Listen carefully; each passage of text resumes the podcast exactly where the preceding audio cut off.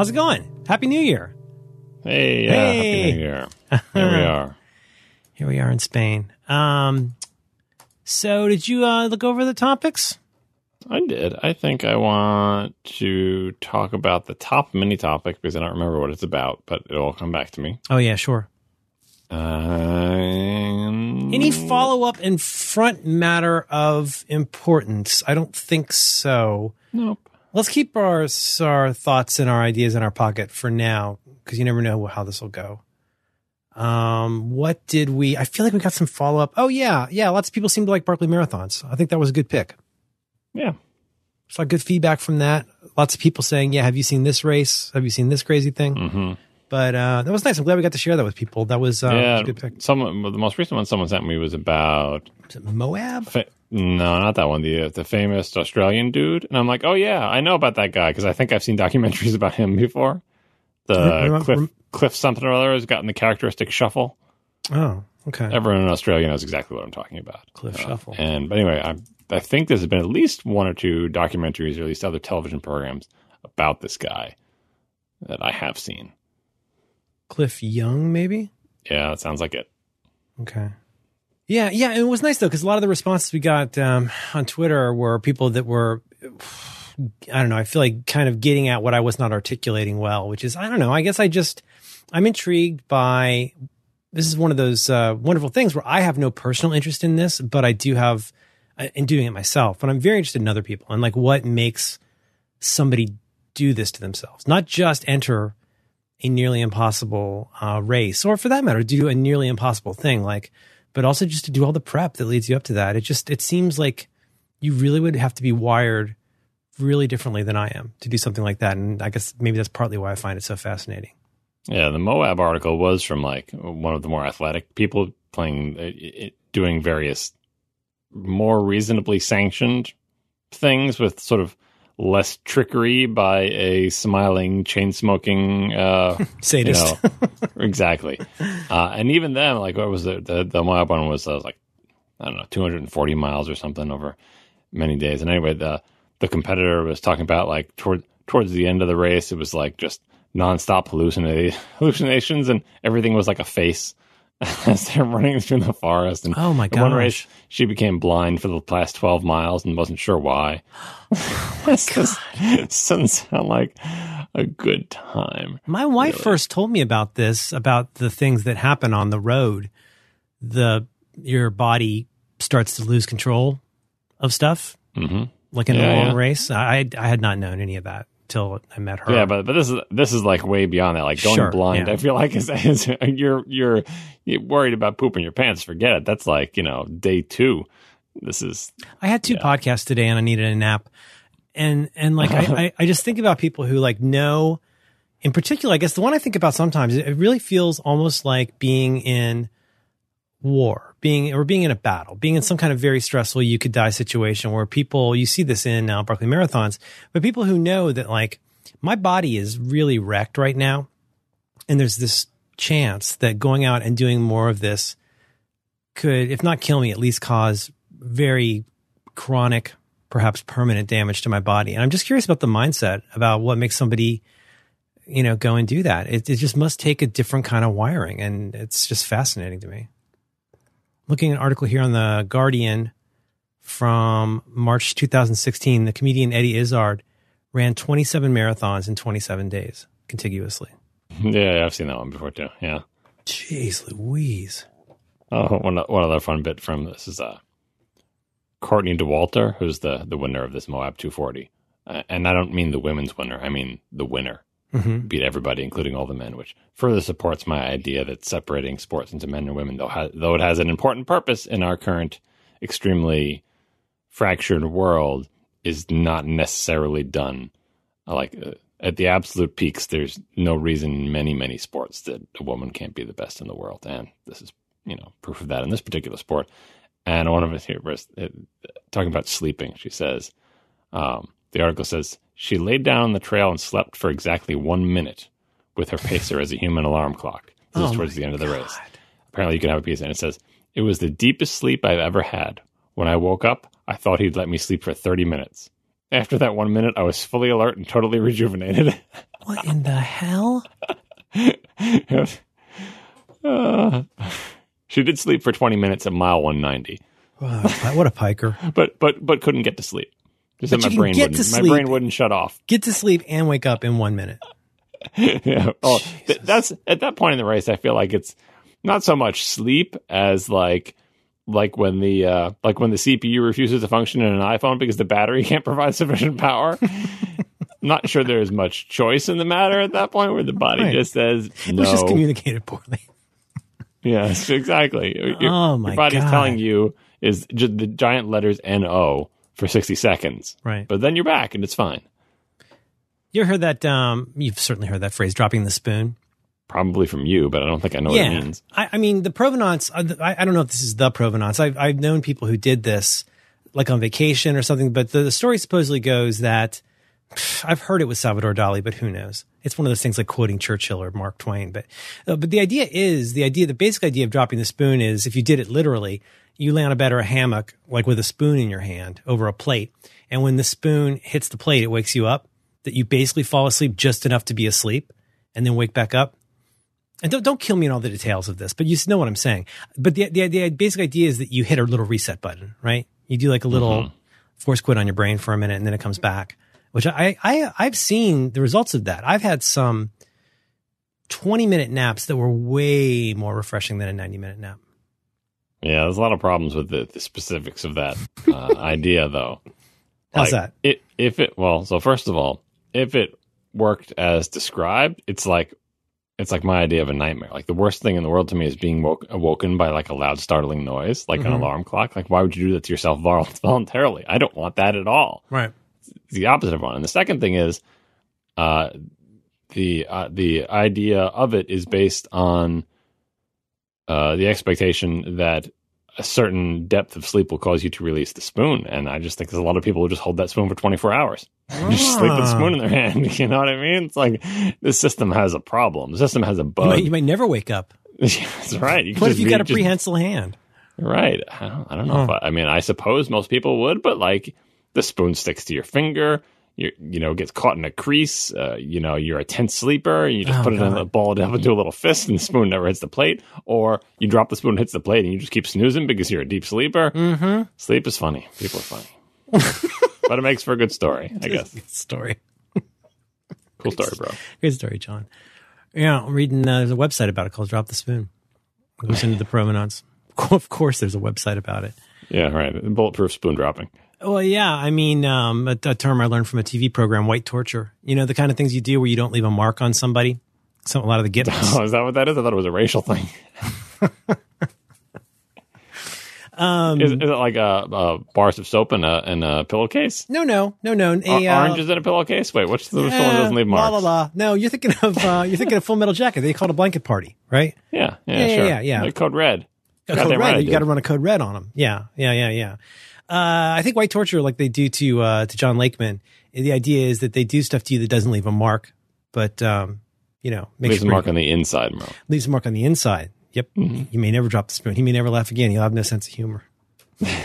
like the wolf says in my favorite movie, Pulp Fiction. Yep. Oh, um, let's see. Any other follow up? I'm really, I'm kind of off my game. I've had a pretty good day. There's a sleepover happening at my house right now. Whoa. Yeah, yeah. No, it's all good. She's she's absolutely the easiest friend my daughter has, and she's amazing. She's really cool. But I feel a little off my game. President threw me off tonight, but I'm gonna get it back. Um, uh, other stuff from the la- anything else from the last episode? I feel like we don't do a lot of like according to Hoyle follow up on. Yeah, no, I mean, there, it, it is what it is. If there's Hmm. follow up, there's follow up. There's not, there's not. Yeah. Okay, I got one for you. Um, I do a thing every couple of weeks where when it occurs to me, I post a, a screenshot of what I call the runner-up titles for the episode of this show. It could be very amusing. Okay, it's a, something something that I do that, that, that people sometimes like, and I, I always enjoy the conversation that comes out of that. Honestly, legit. Um, I enjoy when people say, "Oh, I was really hoping it would be really the close number two." For example, this week, now you're a Miranda, right? Do you ever see that list and think, "Hmm, we should have picked this one instead"? Uh, only one time, and that was the time where there was actually a title that we forgot to put on the list that we were considering. That you then went and added right before you added the tweet. Because I remember messaging you saying, "Oh, we should have called it whatever," Right. but we forgot to write it in the document, but it was too late. But then when you did the list, you put it in the list. So in that case, I did see that and be like, "That's not fair." If that was if I had been on the list, I would have picked it. I do with this uh, with this and the Do by Friday program. I do sometimes if I heard a particularly great title, I will go back and retroactively add it to the list, and that must drive you crazy. I don't mind that if it's a title I wouldn't have picked. Just in that one case when Yeah. like, we were, Yeah. we had been talking about it, but then it didn't actually go in the document. So anyway, that's fine. I don't I care. care. I care a lot about the title. I know that sounds silly, but for for everything we do, I care a lot about the title because Oh, me too. I'm yeah, yeah. person. Well, you were really good at it with hypercritical, and it would be fun to listen to you like reminding Dan what your kind of conventions, not rules necessarily, but like so those have really bled over into me. And there are some things. I mean, this is a little bit inside baseball, but might be kind of interesting. But like, you know, if if it's if it's the single best punchline yeah, in the don't wanna spoil show, you don't want to you don't want to use that. If it appears too early in the show, you probably don't want to use it. If we set it, and, and of course, then there's the rule that, of course, you got to go to title, titlecase.com and make sure you get it title case right. It has to be what was actually said during the recording. And, uh, and you're not, I, I hear this with you guys on ATP, you're not allowed to massage the title to be what you wished you'd said instead. Yeah, I'm, and on ATP, I'm definitely less strict about it. Uh, Hypercritical, the rules sort of evolved over the course of, of the show and sort of got nailed down. But in ATP, we're mostly riffing. I'm actually willing to change words around or use things not said. We have on ATP. Some ATP titles have actually been not massaged to make them better titles, but like very quickly after after the fact, we misremember what we said three seconds ago and then talk about it, and, and you know, technically it ends up being said anyway. Yeah. I'm I'm pretty loose with it these days, but having some kind of guidelines is good. Otherwise, you'll just be drowning in like, oh, what should the title be? Yeah, I go through that with um, the show I do with John Roderick, where I have this kind of a triad, technically a quadrad, I guess, if that's a word. But like, there's the title, there's the problem, Mm-hmm. There's you the did this to image. yourself. Yeah. Hmm? You did this to yourself. I know. Ro- Rock Online is very structured. It is, and it's like it's a little bit artful. I don't nail it every single week, but I do have this guideline in my head that I only break if I'm extremely time constrained or I forget, which is that the, the title has to be a good title and it has to be something that we said. And unless I wrote it down wrong, it usually is exactly something that somebody, one of us said. The problem, and it's, it's hard because I know it's hard to, you know, write all these down while you're, you know, doing all the stuff. But then there's the problem, which is just something usually, hopefully involving John, like, you know, John something, something, something. There's the image, which I just usually steal off the internet. And then there's the, uh, some people may or may not know, there's the mouse over text. If you mouse over the image, uh, there's an alt and a title, you know, the, the, the, will, will be a line from the show, an additional like little bonus Easter egg line from the show. And my, my rule of thumb is like, it has to be catchy.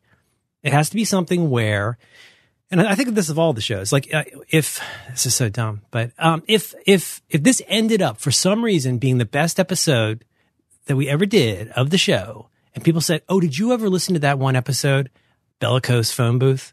It has to be something where I would be happy to hear them say the title as what is their favorite episode. And then for me, with Roderick, the image and the the problem part cannot be too on the nose. They have to form some kind of a, a triangle. It doesn't have to be an equilateral triangle, but they have to like pull on different parts of what we talked about. You can't have an image of like uh, whatever. Uh, you can't have an image of uh, a jar of glue and a title that involves glue and a problem that involves glue. You've probably gleaned this from from looking at it. Yep. No, I'm I'm well, well aware of the system I think and it's the varying degrees of success. Sometimes it just all comes together. Other times, yeah. Well, sometimes I didn't write the- enough down, and I'm doing the edit, and I'm like, I'm trying Yeah. to get it out really fast. That's you know the the big thing. But the, the, I think your biggest problem, ironically, is the problem part. you think I could I do better on that? You think? I think you have fenced yourself in by making it have to be the problem colon. Because if it was just one line of text, I think you could find a better fit. But because it always has to be the problem colon something that hems you in and that really constrains, that's like the worst part of your little turkey triangle. Yeah, you're probably right. I I don't feel like it has to be meaningful. It started out being Uh, meaningful. I, I, I noticed. Yeah. Well, when I when I started doing it, it would be something like what it was that we were mad about or bickering about, or the bee in John's bonnet would be what the problem was. And then at some point, I pivoted to thinking it would just be kind of funny if it was like I think this week's was something like there wasn't enough Aidens or something like that. Mm-hmm, mm-hmm. But I try to get the exact wording. I care about this stuff. And I like it. I like it when people do a really good job with this. I like it when somebody gets when you hear the title and you're like, oh, when you hear it during the show, you're like, that was good. You know what I mean? That's a nice Yeah. feeling. It's a tough balance, like I say, because you don't want to ruin it. Yeah. Yeah. Miranda line was good though. Yeah, I didn't want to ruin that one. Yeah, no, I agree. I agree. White torture. Hmm. Type of psychological torture.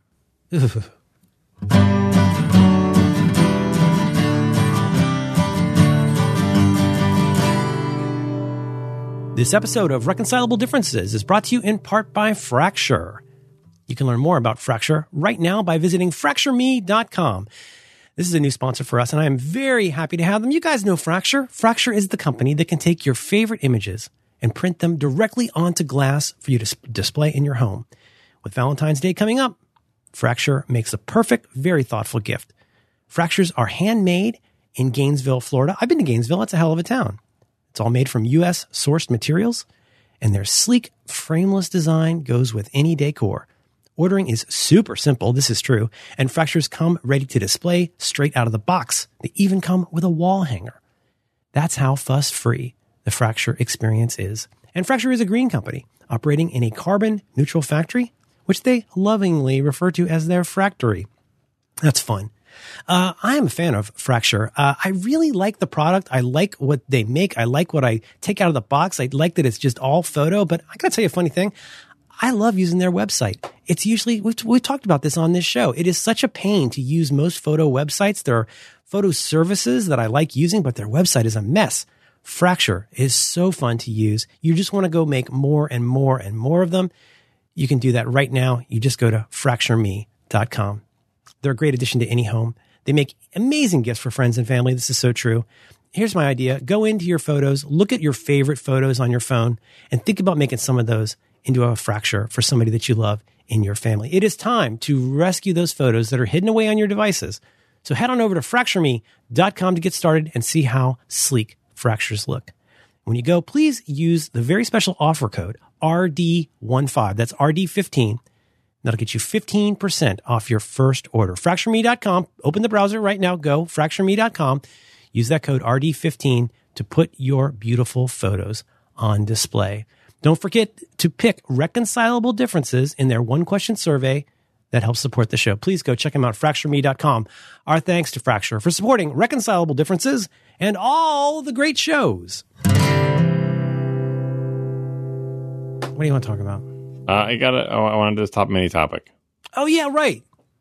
Is this too inside baseball? No, it's not. It's exactly. It's like the baseball that is in the normal place. That's not inside nor outside. Is it in the Astrodome? I don't know, but uh, oh. This, this is your heroes? it's the no. Yeah, I'm trying to remember what this was about, but I. I what, Yes. uh, in you're, broad gonna, you're gonna bring up the larger fact that I've met, uh, I will have met all except four of your Irish heroes. I'll have met all of your heroes except for four who live in Ireland. Yeah, it, it very often seems that way. Like there's lots of lots of lots of very famous people that I admire and that other people meet. And Merlin meets most of them. Sometimes other people meet them too, Mm-hmm. Yeah, right? sure. I, I let him do that. the, yeah. the the uh, the agony and the ecstasy of being two degrees separated from people that you really admire, but that you'll never actually meet.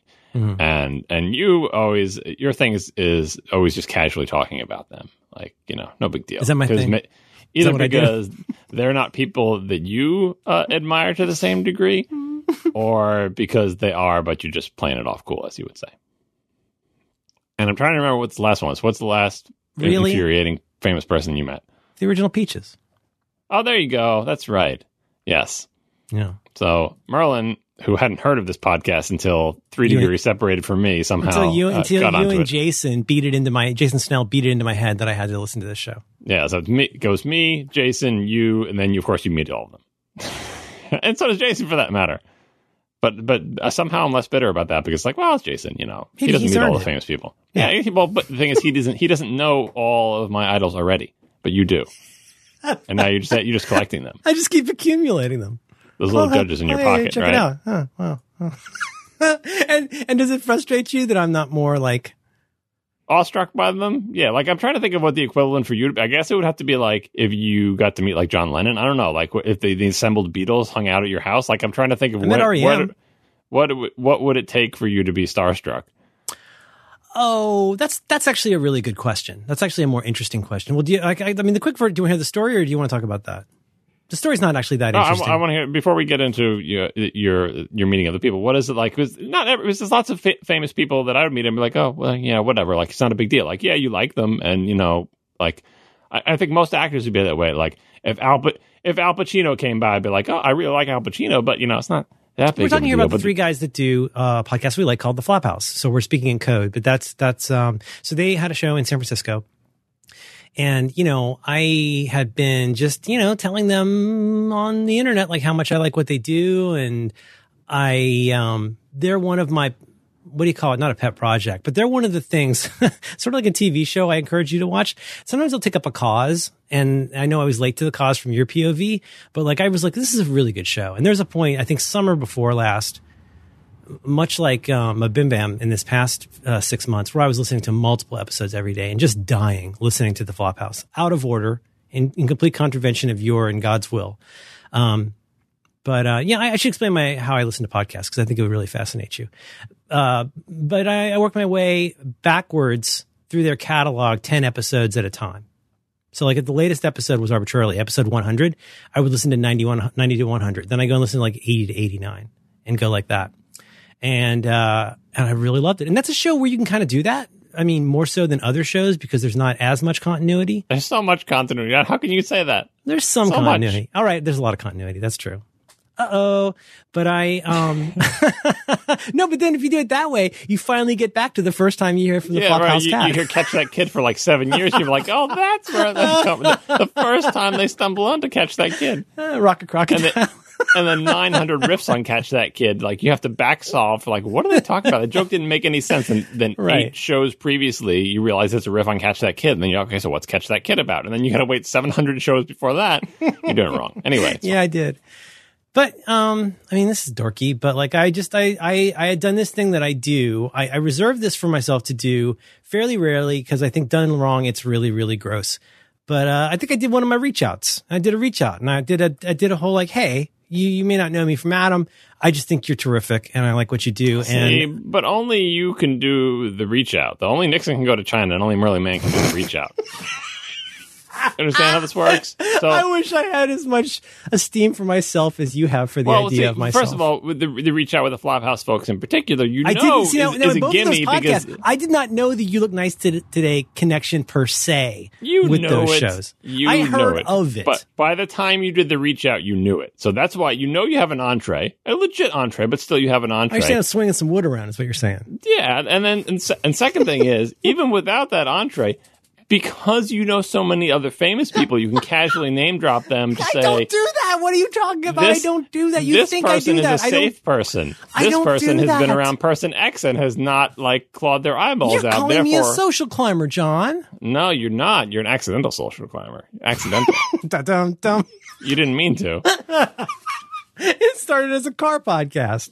Right. Oh man, yeah, I'll use anybody I can. I'll step on a shoulder, step on a head, but, But I, uh, but like I mean I mean honestly, and the ultimate superpower is that you don't care that much, which is exactly what someone's looking for, right? They don't want the person who really cares a I lot. would like lot. to think that my that I, I read as exactly the wholesome character that I Mm. am. No, I I can tell when it's wholesome. I can tell when somebody's reaching out to me in a wholesome way Sure, I'm, but I'm, I'm reached out to in a doesn't- non-wholesome way ten times a day, and it's really gross. Yeah, I know, but even the people who reach out to you wholesome way, you're like, well, meh. But anyway, whatever, fine. So yeah, I, I don't begrudge. I don't. I don't begrudge you this because this is obviously yes, this you is do. Yes, you do. no, I don't. I, I begrudge you lots of other ones, but this one is legit. Like they they admired you look I nice said today. maybe a hundred words to Aimee Mann ever. Don't hold that against me. That was just because I, kind was on I a kind boat. of hold that one against you. I was on a boat. that seems that seems the least deserved. That's all I'm saying. no, that's true.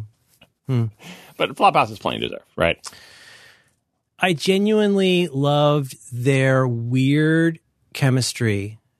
And like it's you know it's it's like a show like MBMBaM like they're very different but you can kind of tell they're brothers like they they very there's a lot of shared DNA in their kind of sense of humor. Mm-hmm. I still love that to to this day the three guys on the Flophouse are so very different. Do, do you know what I mean? Like, Yes, the- I do. almost everything about them, apart from their shared love of, of like a, a few things, they are their personalities, their point of view, really their sense of humor, their outlook on life. I don't think it's purely a bit. I think they are three very, very different people. And it's amazing the show turns out as well as it does because they are so very different. And and uh, for me, this is my my entree into the Flophouse. The thing that initially fascinated me with the show so much is that I worked with Dan's brother on my first job out of college for many years, and know him pretty well. And This is, this is he- John. Yes, and he turned me on to the podcast very early, which is the only reason like why I would even have heard of it when no like no one was listening to it, right? Right. Um, and listening to the show, I was like, "How is your brother so much like you? How is that? How is that even? Because if you don't know, John, it's just Dan. Just seems like Dan." But to know that there is a like another Dan or another John out there in the world, you're like, how is this even possible? Uh, and the more Is he a the more I listen, the more I listen, the more fascinating it is. Like, okay, fine, families have similar voices, right? And maybe they look a little bit similar, Yeah. right?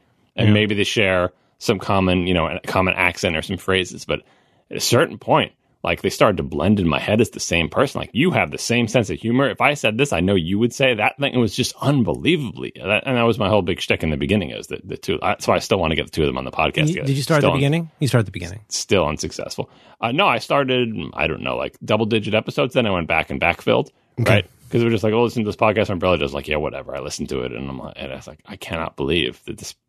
why is this person exactly like you? That's so there, interesting. there are there are explanations having to do with like you know John's older brother, and you know he he shaped his brother to be like him, and his brother looks up to him, and so like, but uh, a lot of it is just shared genetics and Mhm, mhm. and shared environment. But anyway, um, but yeah, I did, I did go back and backfill. But again, it's easy to backfill when there's only like ten or twenty episodes that you haven't Sure. heard, and then then you, then you're on real time, and then you're just you know cruising along with it. But no, that's a really good show, and I would love to see them live. Uh, and honestly, I don't know, if, like they don't they don't need to hang out with like whatever. Like I, well, this I, I is this is where we get into the wholesome. You gotta you gotta be wholesome about it. yeah, but I'm not very wholesome, so it's like they know should we've just gone like through whatever. this. I think we had an episode about this a long time ago, where where I had suggested that it may be less difficult than you think to at least shake hands and meet somebody if it's somebody that you really admire, and then you, in, in your typical uh, way, we're like, "Wah, "I wouldn't want to do that." Wah, I don't know. yeah, yeah, basically, yeah. yeah. Very, very similar. But I, to also want I also don't want anyone else to do it too because I feel like when everyone else does it, then you're going to be like close personal friends, and because you're hilarious and the life of the party, and they'd be like, "Oh, everyone loves Merlin Mann. He's my Yeah. best friend in the world now. We're great friends, and we exchange Christmas gifts for our children." And I ask him for advice all the time, and it's like that's never going to happen for You me. have such a twisted idea of what my life is actually Yeah, like. I know. I know. Anyway, Oh my god! I, I I love that you think about this though. It makes me so happy yeah, and sad. Yeah, and so I just get more depressed about the fact that you know I don't want even want I don't even want to have the perfunctory handshaking because I know it's not going to go anywhere. So it's fine. People like you, John. They really No, like you. no, they they don't. Me, th- I should get together with Dan because we both would be all depressed. you guys would get along very well. and just You don't seem uh, depressed. sigh. You don't seem depressed to me. You seem like a downer. You don't seem like you're well, depressed. yeah, well, Well. anyway. Yeah. Anyway, there's not much to say. That now this sounds really annoying, but um, yeah, I met them and they were really nice. But yeah, you got so you got to you did the reach out. You did, you did the reach around and you went to see the live show and then you get the special backstage pass because you, you did the reach out and it's like hey hey now you now you're them they're like oh Merlin I love You your got it. show everything I've done is nailed- inspired you by nailed you it in one. I owe, I owe my entire life and career to you. Thank you, Merlin, for inspiring me. okay, I should go. You guys, bye. It's got to be wholesome, Mm-hmm. you know. Anyway, they were really, really nice, and it was nice, nice, uh, nice to meet So them. you didn't answer my question though. Who who you who are you? Who would you star be Star Trek by, living or dead? I just want to say in passing that, like, uh, uh, a lot of times my wife sees pictures of not a lot of times because hopefully she's not looking for too many pictures of Stu. But we have both been struck by how much I kind of Stu and I kind of look a little bit alike. Nah, that's a reach. Oh yeah, you think he's more handsome? You got a little. You both have rectangular heads. I'll give you That's that. true. That's true. Uh, isn't he like a foot taller than you? Well, I don't know. I'm a little guy. I know, but didn't you meet him? Yeah, yeah. He was taller than me. Yeah, but he like a was, lot uh, taller, they- right? they were- okay, enough of this. They were all really nice, and thank you guys uh, for doing that. Because I'm sure you're listeners to the show. Um, uh, who would I be starstruck by? So, if by starstruck, we're asking, it's somebody you've liked and admired, and for a long time, But let's be honest. To be truly starstruck, there also has to be a little bit of creepiness. To be truly starstruck, there has to be a sense of I know you. I feel like I know you almost as well as you know yourself. Or, or not even that, or just like that they're in a different class. Like there are people who might be cool because you like enjoy their work or whatever, and then there are like people who are like, you're not a person, you're an institution. But meeting a or- podcaster, meeting a podcaster is different, I think, than meeting, I don't know, maybe a politician.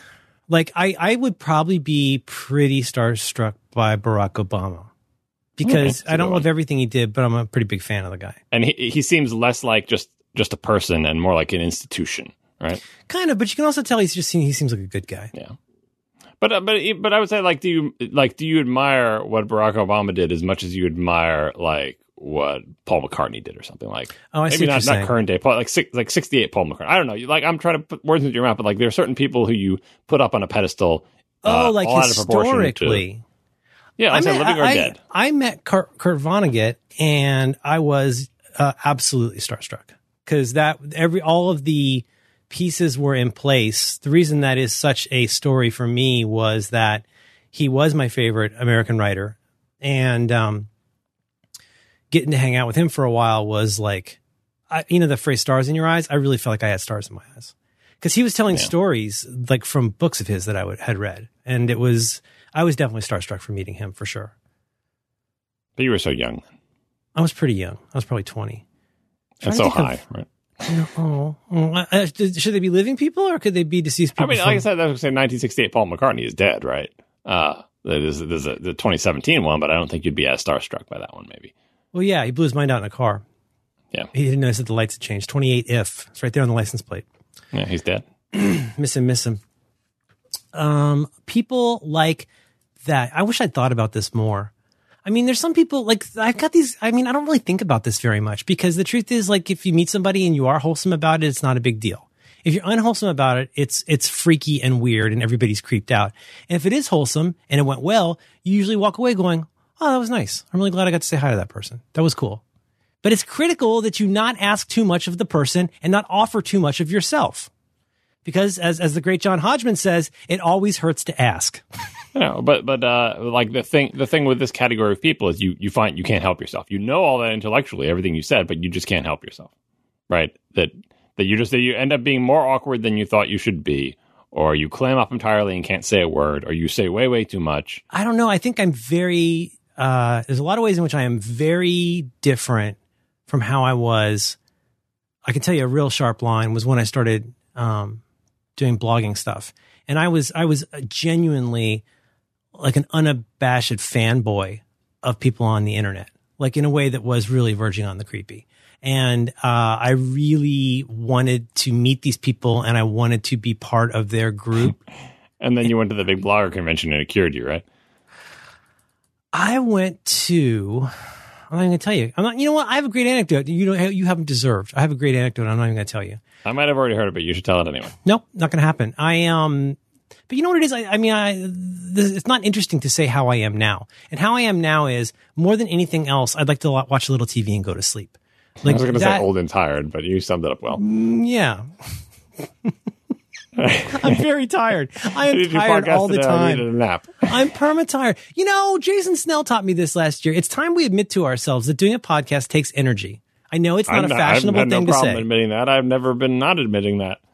I after talking to somebody for two hours, I need a break. I need to not be around people. It's like I know it doesn't seem like work because it really isn't work, but like I don't like send out invoices while I'm talking to somebody on a podcast. I click, as you can see, I click in the Google Doc and I stare at the screen. And apart from urinating in a jug and drinking this Canada Dry, you have hundred percent of my attention.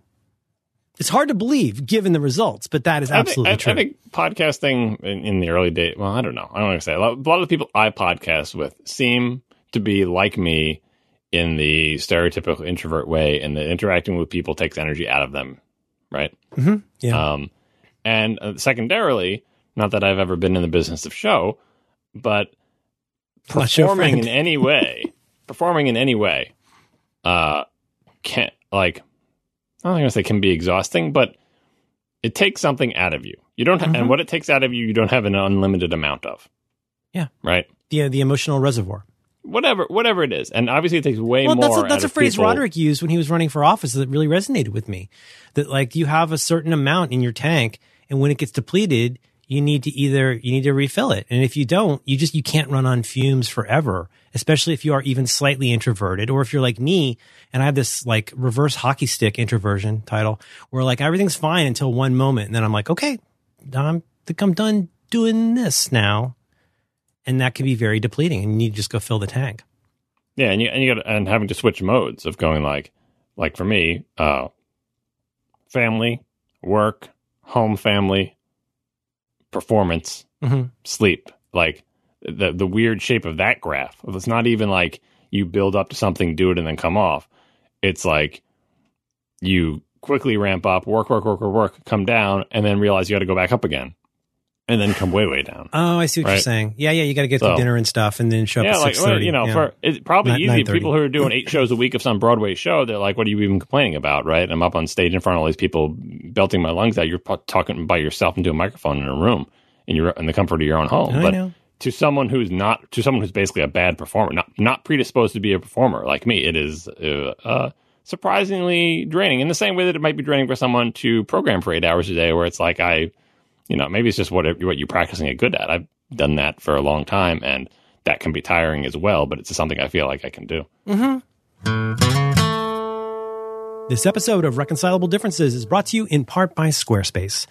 You can learn more about Squarespace right now by visiting squarespace.com, and uh, you can use the offer code DIFFS at checkout, and that'll get you 10% off your first purchase. You can make your next move right now with Squarespace because Squarespace lets you easily create a website for your next idea with a unique domain and award winning templates, so much more. Whether you want to create an online store, a blog, a portfolio, you want to get your photos and products up, you can do it all with Squarespace. It's an all in one platform, lets you do whatever you need to do. There's nothing to install, no patches to worry about, no upgrades needed. You don't have to worry about any of that stuff because Squarespace has got you covered. They have award winning 24 by 7 customer support if you ever need any help, and they let you quickly and easily grab a unique domain name. Plus, you get all of those award winning templates that are just beautifully designed for you to show off your great ideas. You probably know by now that I'm already a huge fan of Squarespace. I have several Squarespace sites. I use it for my uh, Merlin Mann, Ungainly X Man meetup. Uh, most importantly, I use it for Roderick on the Line, another podcast that I do. We uh, host our podcast there. The files, the audio files are there. The show art, the notes, it's all done with Squarespace. I've been with them for years and I can actually really highly recommend them. Perhaps the craziest part is that Squarespace plans start at just $12 a month, but you can go right now and start a trial with no credit card required. All you got to do is go to squarespace.com. And when you decide to sign up, please use that very special offer code DIFFS. That's D I F F S. And that's going to get you 10% off your first purchase. And it shows your support for reconcilable differences. Our thanks to Squarespace for supporting reconcilable differences and all the great shows. Squarespace. Make your next move, make your next website.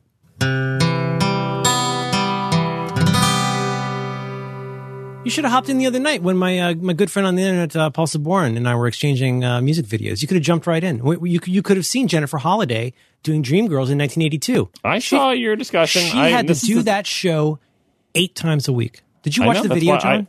I did. I was. I'm. And she's telling you she's not leaving. Watching your tweets go by, I follow both of you, but I would never dream of imposing. Why would Um, you not jump in? Why do you why do you go and you get involved? You get mobbed up with all these other people. Why don't you ever join us? You like music. Why don't you jump in? I don't have anything to add that to that discussion. You two are doing fine. You don't have a thought on a preferred one day more? We've talked about it before on the podcast. I feel Yeah, like I know. I know, I know. it, and you, you have stronger opinions than I do. My one strong opinion is about the one version of On My Own, and I've sent it to you, and you've you Did you see the South Korean lady do on my own? I did. It was pretty good, huh? Oh, and I always wonder with those is like, how are they changing the words to try to fit into the cadence? Sometimes you can tell it doesn't quite fit, and they had to wedge it in. It's like probably how people feel about bad translations of foreign movies, like when they're dubbed, right? That it really Yes. loses a lot. No, Like, I, wanted the same thing. When the guy with the bad beard he was doing his uh, his one day more and uh, Mm. yeah, you know what's interesting is like Eponine feels like I'm going to get out of this in a second. Eponine feels like such a great role to get for somebody with just like a beautiful like I guess soprano. I, mean, I don't know exactly which kind Yeah, of voice it is, but like whatever the, the like there are so many really good super memorable Eponines. There have not been many I've seen where I went, mm, I'm not that into it. It seems like such a dream role. Who's um, who's uh Wolverine's daughter? Uh, what's her name? Um, but you know, uh, the the the Cosette?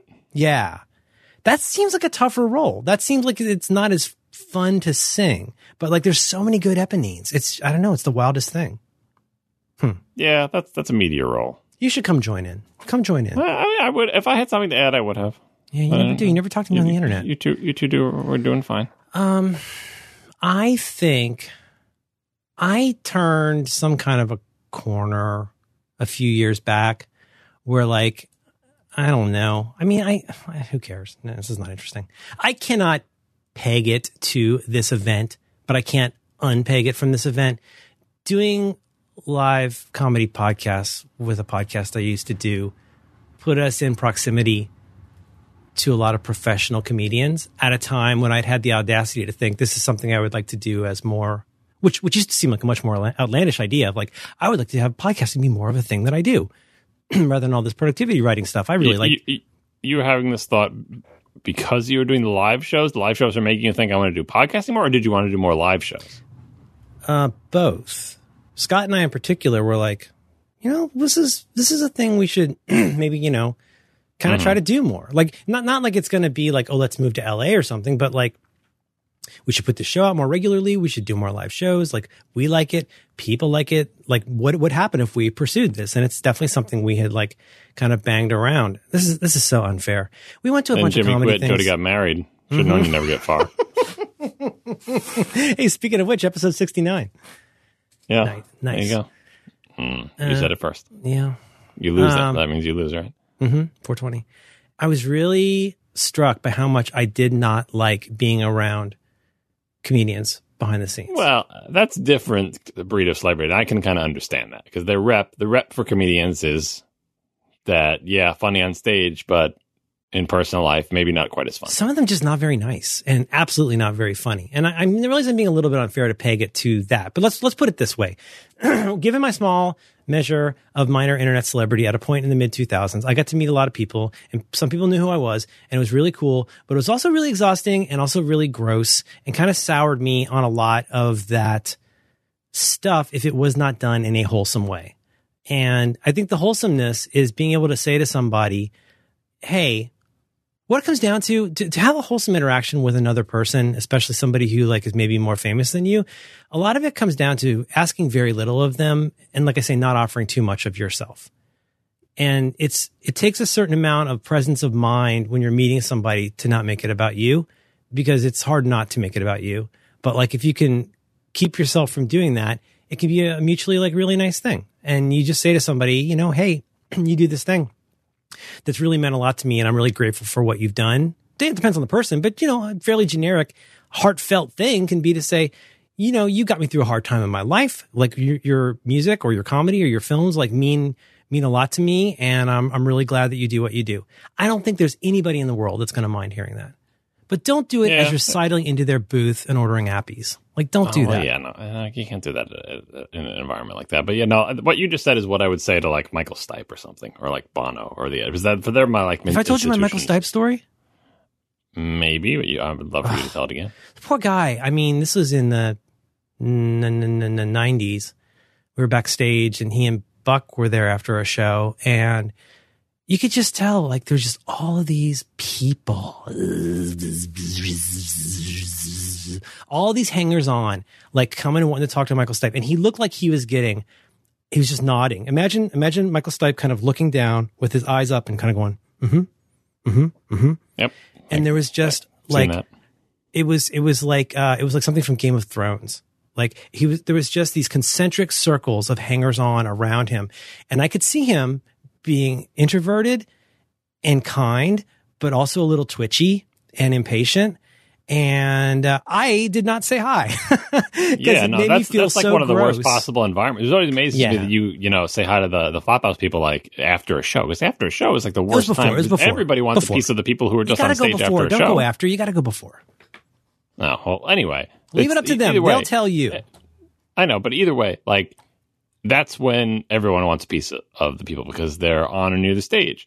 Right. If you are walking your dog in the park and they're walking their dog, and the only two people in the park and your dogs meet each other, that is a much less challenging environment to just be a person, right? Than right. Right. backstage with Michael Stipe. I mean, you, that's that makes me want to run screaming from the entire scene to be like. But don't you just know, feel in your heart, like knowing what you know about him, especially before he became more extroverted in the later '90s? Like, or learned how to put on that act that he puts on.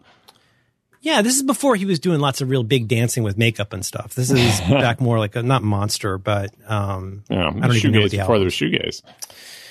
But anyways, um, who would really? Who would I be? I was I was very excited to meet you. I mean, amongst our friends, Oh, like me. Shut up! Don't don't be like that. Um, No, you know, I, begged you yeah, to do a show Obama with me. me. You're right. It's very similar. Oh, you hurt my heart. But like, Uh-huh. it's still really weird to like, like I had known of Jason Snell for so long. And when I finally, there was one time at Macworld, I think, like meeting him, like meeting Gruber, meeting Soul Brother from Uh, Twitter. uh, like, the, the, like, the nerd ones could be like the comedians, though. Like I was a big fan of John C. Dvorak when I was very, very young. But you know, they said don't meet your heroes. I used to listen to his radio show. My God. Backpage column. Come on, he was snarky and irreverent, and I was And he liked Macs eleven back years. You old. remember when he liked Macs, John? like, You remember yeah, that? man. To talk about Macs. When it was not popular to talk about Macs. He liked And Macs. Andy Ihnatko. I used to read Andy Ihnatko, and uh, Oh, that was he was he was he was like the the the Mac world's uh, Douglas Adams, the Mac Now space that is world. a, that's a Mac terrific example of one where I blew it. Right, I I saw him at MacWorld probably 2001, 2002, and World. I how can you miss him? uh huh. But like I, he's very recognizable, and I like ran up to him like a little kid and was like blah blah blah blah blah blah blah blah, and he went uh uh. a little, he kind of did Yeah, this. but- uh, uh, uh.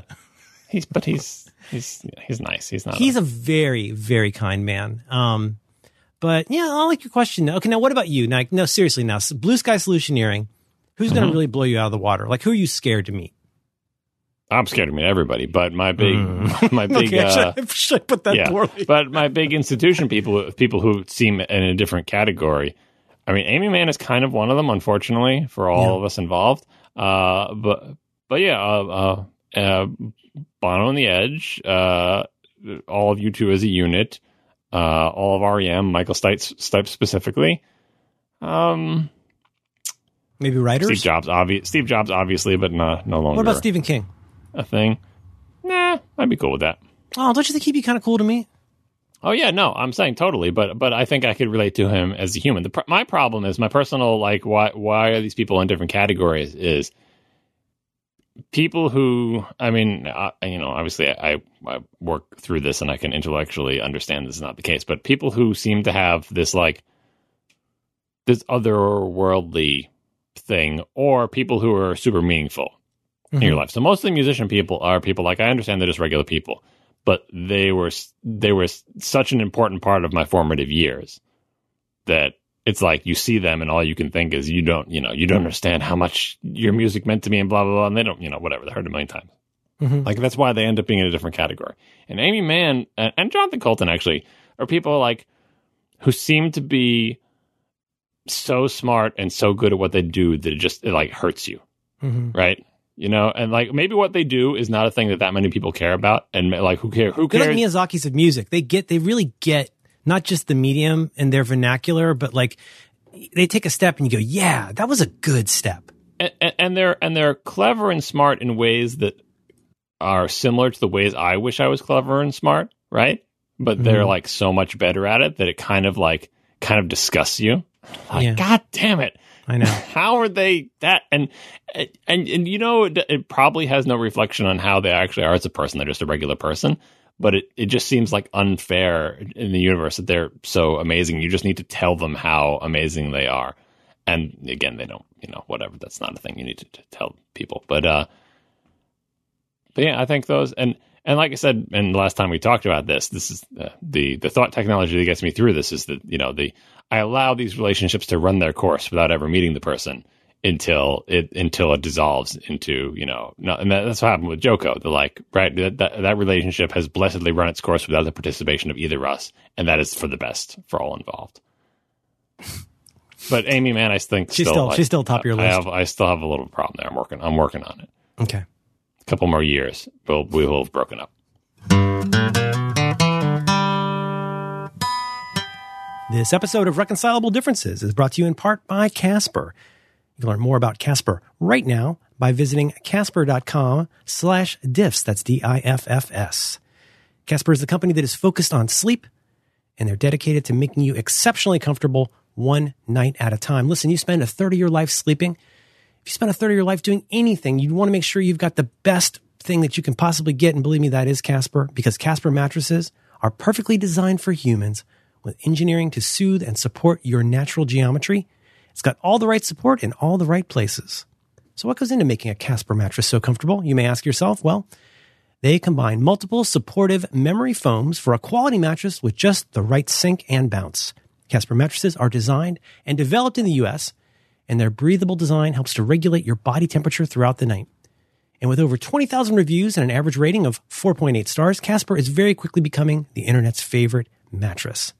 You can be sure of your purchase with Casper's 100 night risk free sleep on it trial. They deliver that mattress directly to your door in an impossibly small box. And it's a, it's a, it's a dream to get and to set up. It's the best. If for any reason you don't love it, you don't got to worry because Casper has a hassle free return policy. We are a Casper household where I live. We have two Casper mattresses and we love them. I'm not a big fan of travel, not least because when I travel, I do not have my Casper mattress. It is critical to my sleep workflow. My Casper mattress, I love it very much, and I can't imagine not having it. Having it? Yeah, I can't imagine not having it. You got to get yourself a Casper. Go. Start sleeping ahead of the curve with Casper. You get $50 toward any mattress purchase by visiting casper.com slash diffs and using the offer code diffs at checkout. That's D-I-F-F-S. Terms and conditions apply. Our thanks to Casper for supporting Reconcilable Differences and all the great shows. I don't like to create work. You know, people edit too much, John. Uh, so I've heard.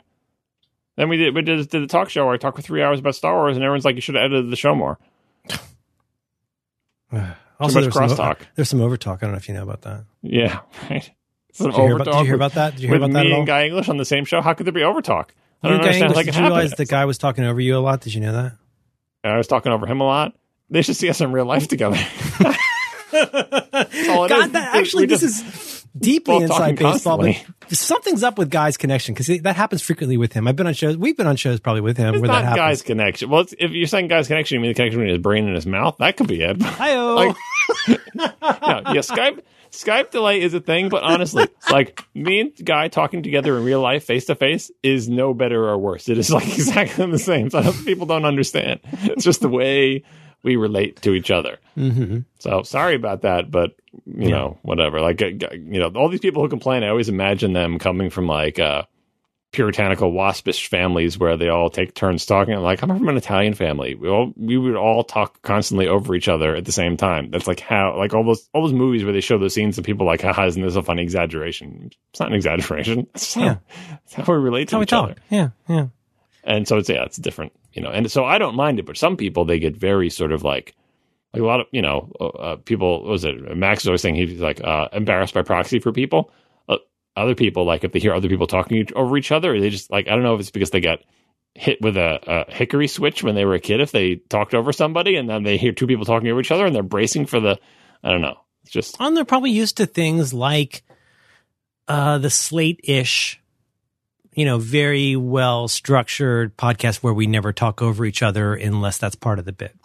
Yeah, that's what that's what people think ATP is. They've been a couple people tweeted ATP. I'm like, I love how you guys never talk over each other. I'm like, let me introduce you to the concept of editing. Editing. we talk over each other all the time. You just pull it apart in editing, and you make it seem like we didn't. Mm-hmm. Mm-hmm. I wonder who I want to meet. Hmm. I don't know. I Well, don't know. well, here, here's the- well, I don't know. Are you? Are, you're not as big an Aimee fan, as, uh, Aimee Mann fan as I am, right? Like, no. Well, no, I mean, weren't. when you put it that way, no, but I mean, I, am I like I'm her saying, a lot. like, know, but- it's not right. Yeah. Um, so, okay, okay. Here's one. Here's one. For, okay, I got one. I got one. I got one. It's not quite as high. Uh, Chris Thile. I don't even know who that is. Oh my god. Um, he is in um was in Nickel Creek, Punch Brothers. He does the show formerly known as Prairie Home Companion, and he's a he's a, uh singer, songwriter, mandolin player, multi, multi uh, Really? instrumentalist, homeschooled right. Christian, and uh, very very deeply talented guy. He's one of those guys though. I, every time I hear him do anything, I'm just like, ah, God. He just, I know, I, I, I, I know enough to not say stupid stuff like this, but he makes it look so easy and fun. He just seems to know all the notes. and he can sing and somebody suggests a cover and he does it on the mandolin. There's, uh, it's like, how does he do it? And like, and he's also one of those guys where you're like, oh, I bet he's just super nice. You can just tell. He's like a nice guy. So he, he's not quite my Aimee Mann, but I would put him up there. He's definitely an Aimee Mann on, on the Well, the, the reason I ask you about Aimee Mann is because, like, part of the problem with all of these, uh, or I don't know, you can tell me, like, the, these people that you know, like, yeah, you know, you admire their work and then blah blah blah, but you don't like. I feel like if if the first time you meet them, your opening line is to tell them how much you love their work, that's Mhm. it. It's, I mean, you've poisoned the well, right? It's over Yeah. then, right? Uh, and but if you're not, if you're not astronomically starstruck by Aimee Mann, that doesn't have to be your opening line. You can be just like, hey, like I'm a person, you're a person. Let's just relate as people, right? You don't Mhm. blow it by like if you met your Chris Thile and like you just have to tell Chris Thile immediately like how just whatever amazing he is to you and uh, and all this other stuff. And that's like, well, that's the end of that. So later, or chide, chide him for never playing my covers that I request, you know? right? That's a good opener too. That'll really that'll really cement the. It works really well. I, I, I feel like I've learned this from a lot of people on Twitter. If you really admire somebody and you're very familiar with your work, uh, you're best to start off with, um, oh, at least a grievance, but perhaps a hostility is the best way to introduce yourself. Yeah, yeah, yeah. With with with the humorous tone that it doesn't come across in text. So I don't know, people, just a bunch of big, just big, big wad of people. The other thing you you mentioned before we leave this topic is that uh, yeah, yeah. Chris Thile seems like he's very talented, blah, blah, blah, but he also seems like he would be a nice guy. I never assume that. I don't. I don't. Don't you have wouldn't, problem you of wouldn't assuming. assume that. That's so you not to assume that. Yeah, because you don't. Ha- I don't have the problem of assuming that people. And most of the time, I fear that they will not necessarily not be nice people. Although sometimes you can kind of get the whiff of that. But that certainly, uh, law of averages uh, will not like people like me at all. So, you know what I mean? Really? Like, yeah, and so which is which is fine, but that helps keep you away to say they're not going to be your friend, right? And they're not interested in anything you have to say or do. And they certainly don't need another fan telling them that they're a fan. Great, you're a fan. That's great, right? Buy tickets to my show, and that's your job as a fan. And I'm like, okay, I can do that. But if you assume they're going to be a nice person, You, you're doing this for your own self protection. They're a person I might get. No, they're a person I might get along with. You think it's like why? Hmm. Why do you think hmm. you might get along with them? Because you like something that they do, Yeah. right? Just because you like it and they made it, and presumably they like it because you both like this thing, then you're going to get along You're with right. them. That's, How does it's, that not, work? it's not too far off make believe girlfriend territory when you get into that. yeah, Like I, I bet she could be attracted to me. right. Because we both like we both like chocolate cake. Sure. Like, what? You know, she's really Right. good at making chocolate cake, and I like chocolate cake. yeah. We're practically made for each other. Hmm. We're going to be best friends. Candy. What do you think about hmm. Alexandra? Candy. When's the last time you thought about uh, uh, and, and here's here's the speaking of Ray Romano. The the one place I fall victim to this Yeah. is anybody from Long Island with a Long Island accent. Somehow I feel like the accent binds us. Like no, but we Oh, would be friends. yes. We're both we could just talk about pizza and bagels, and that would be Yeah. we would bond over this. Everyone from Long Island is you know of the same mind about everything, which is also course. not true. But somehow the accent I feel like is a legit binding force, much more so than a love of Star Wars. I've thought that. Did you see the Big Sick? Uh, no, I heard you talking about it, but no. Oh, it's good. You should see it. Um, okay, I got one more. One more. Uh, this keeps coming up. Uh, Jonathan Groff. I would really super like to very briefly meet Jonathan Groff. I got to Google this one too. Oh my god, you're killing me. You like obscure things. Oh my. Oh, you mean the guy that was in Frozen and Hamilton Jonathan and Mindhunter? Groff. Yeah, that's super obscure. Oh, he's American on an- actor. A Mindhunter oh is not God, my cup of tea, and I'm HBO never going to watch it. looking. That's so obscure. Oh, he was the king in Hamilton. Oh my God, where does Merlin come up with this stuff? The King in Hamilton. Uh, You know I haven't seen Hamilton. You know that. I can help you with that. Uh, I have tickets uh, soon. Shut Well, your soon. dirty mouth. Well, not like soon. Are you going but in cold? 2018, I believe. Yes, Oh, in, in sister. Boston. In Boston. Oh man, I want. I watched probably an hour of Hamilton videos last night, and I, ugh, want to see it so much. American Sniper. What? do- Why? What do I know this Groff person from? Tell Oh me something. Okay, he was on Glee. Never He watched. was on. Uh, my head is Go on. pounding right now. You- are oh, he's so Kristoff difficult. in All Frozen He's Adventure. Kristoff. Reindeers All are better than yeah. people. hmm mm-hmm. All So right. the, and the I, Netflix show Mindhunter. He was the star of that. I know Mindhunter, but it's not my kind of show. so I haven't watched it. Okay. Uh, he was King George in uh, Hamilton. He was in Looking on HBO. And every time I hear an interview with that guy, he just seems like like about the coolest guy ever. He was on on Fresh Air that they just reran on Monday yesterday, and uh, I okay putting him on my list. I'm gonna put him on my creepy list. I want to meet Jonathan Groff. Not not not in an invasive way, but if it comes up, I would happily meet Jonathan Groff. So is he like he's like a mu- musical theater person? You would categorize him as sort of. Kind of, yeah, yeah. I would say, I would say, um, best known for being like a amiable, very funny, very talented, you know, musical gig guy. Featured singles, peak chart positions, and I'm reading through the singles. Oh God, what a terrible introduction! This is Rolling awful. in the deep, like a prayer, like a virgin, total eclipse of the heart. Hello, Bohemian Rhapsody. Well, that's probably the Glee. dust. That's probably Glee. Yep. I'm like Glee. That explains this. I didn't this. watch Highway to Glee. Hell. Oh my God. I know is the Glee is Glee the one we're mad at because of Jonathan Coulton? Isn't that Glee that we're mad at? Uh, I forget how that turned out, but Didn't we they- were didn't they we were briefly mad about uh, about Glee. I for think we were yes, mad about that. Right. I think they got away with it because they had more money for lawyers or something. And I don't also- know. Ask, didn't ask him. He- he- He's a close personal friend. You can ask him. Okay, I'll ask. Also, I think did they heist uh, the Haden sisters version of uh, "Don't Stop Believing"? I I don't think they did some heisting. You ever heard that? You ever heard? Is it Rachel or Petra? You ever heard the Haden sisters singing the acapella "Don't Stop Believing"?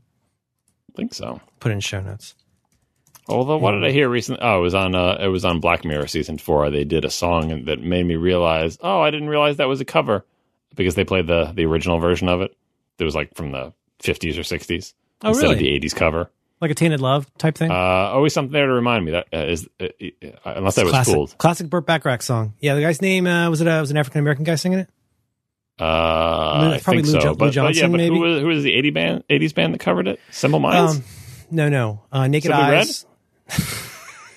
Stop talking. Naked Eyes. what does it tell me? What is it? What is it? Naked simple, Eyes? Simple face. Ripped jeans. What was it called? Uh, Naked Eyes covered the great Burt Bacharach song. I think it's Lou Johnson or Lou Johnston Naked was the original. Eyes. I would I would not have gotten that. Yeah, yep. No, I, of course, I'll, I only know the '80s one because it played all the time, and there was a video for it. I don't know why I didn't get the band. Um, of mine then Simply Red were two bands in the '80s, so just don't. don't at me. He's from Manchester. He's from the great Manchester scene. He was there at that famous Sex Pistol show with the guys from the Buzzcocks and Joy Division. all right, but anyway, but the Did you ever see 24 Hour Party People, John? Did you ever see that movie? Uh, no, but I know about it. Put it on the list. Uh, Sandy shot Lou Johnson, 1964. One for Daddy. That's pretty good. Lou Johnson, 1964. That guy's Yeah, a good anyway, singer. they, they used the original in an episode of Black Mirror, and Isn't that weird when that realized- happens? That's the first time I realized that was a cover. yeah. Did you like the Star Trek episode? It's all right. I Black, really Black it. Mirror. I have. I. I, I would like to Yeah, say I have a love hate relationship with Black Mirror, and then I say I have a hate hate one But I'm Like I don't hate it. Like I watch it. Yeah. It's just so Black Mirror, and it's just like I I, have the same complaint about every single one. At a certain point, I just become numb to it and be like, you know what? You're going to have the same complaint about this one. So either watch it or don't, and just shut up about it. Yeah.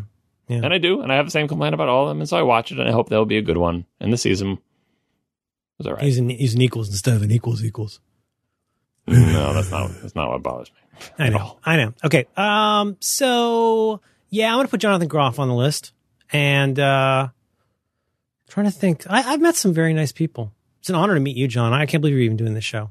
hmm Yeah, It's a thrill to be grilled by you. It's, it's a, it's a thrill to be grilled. You sharpen me like a knife. I do, but you don't appreciate it. and I don't always hold the don't always hold the sharpening very much. I need a honing more than a sharpening. Do you know how to sharpen a knife? Uh, I do, sort of. Yeah. I mean, I know in theory and in practice I can get a knife sharp. I'm afraid I'd ruin it. I just am afraid I'm, I'd ruin it. Oh no, I ruined plenty of them. I think that's how you learn to sharpen a knife. Is you ruin a bunch of them. Right. Makes sense. Uh, Uh, yeah. I don't know if we have time for the theoretical main topic, and it might not be that interesting anyway. Do you want to go into the smaller smart? yeah, I think we need to at this point. Do you have anything more to say about The Last Jedi? If you want to hear five hours of me talking about the Last Jedi with a bunch of other people, we'll put those links in. I will probably not have that much more to say about here, but I do want to hear what you have to say about the Last Jedi. So you need to have, and if you want to talk for five minutes, that's fine. Well, it doesn't have to be two hours. This is officially the uh, spoiler slot for talking about the Star Wars film, The Last Jedi. Oh, first, should we spoil uh, Finding Dory? Nope. That's what they call a callback. They find her. Jim, please uh, fire up the spoiler horn.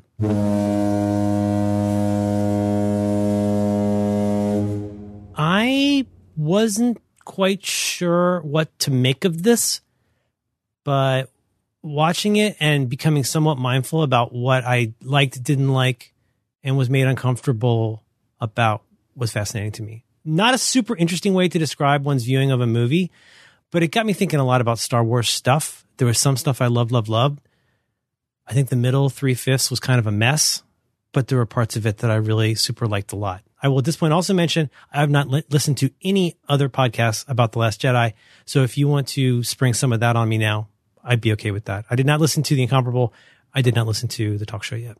No, this is about. It's all about you. You Okay. should, after this, listen to my five hours and and uh, hear all about what I had to say about this movie. But I don't. I don't want to go and duplicate now. But like, no. So get, go into detail about uh, what you liked and disliked. Okay. My daughter had a headache. She didn't want to go to the movies at all. So I was kind of distracted. She was So actually. This, had- this was your this was your debut uh, visit to the Alamo Drafthouse, right? yeah, absolutely. That's a hell of a Yeah. place. And you got a headache. I'd never been. She got a headache.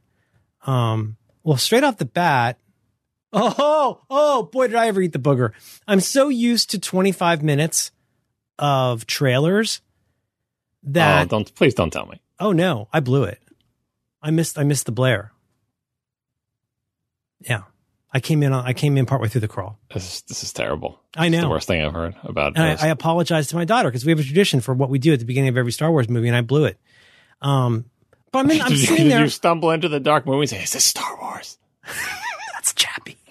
I literally had my dick in my hand. I was literally urinating when I hear bump, and I was like, "Oh no, this is not happening." Wa- wa- was was your daughter at least in the theater during that point? Yeah, yeah, yeah, yeah. She she did. Okay, so you she missed like the it, but at least your she daughter really did. not like the movie. Um, here's what I'll tell you. I sat down. It was probably five minutes before I realized that I was slack jawed and grinning through that whole first sequence, the whole big fight scene.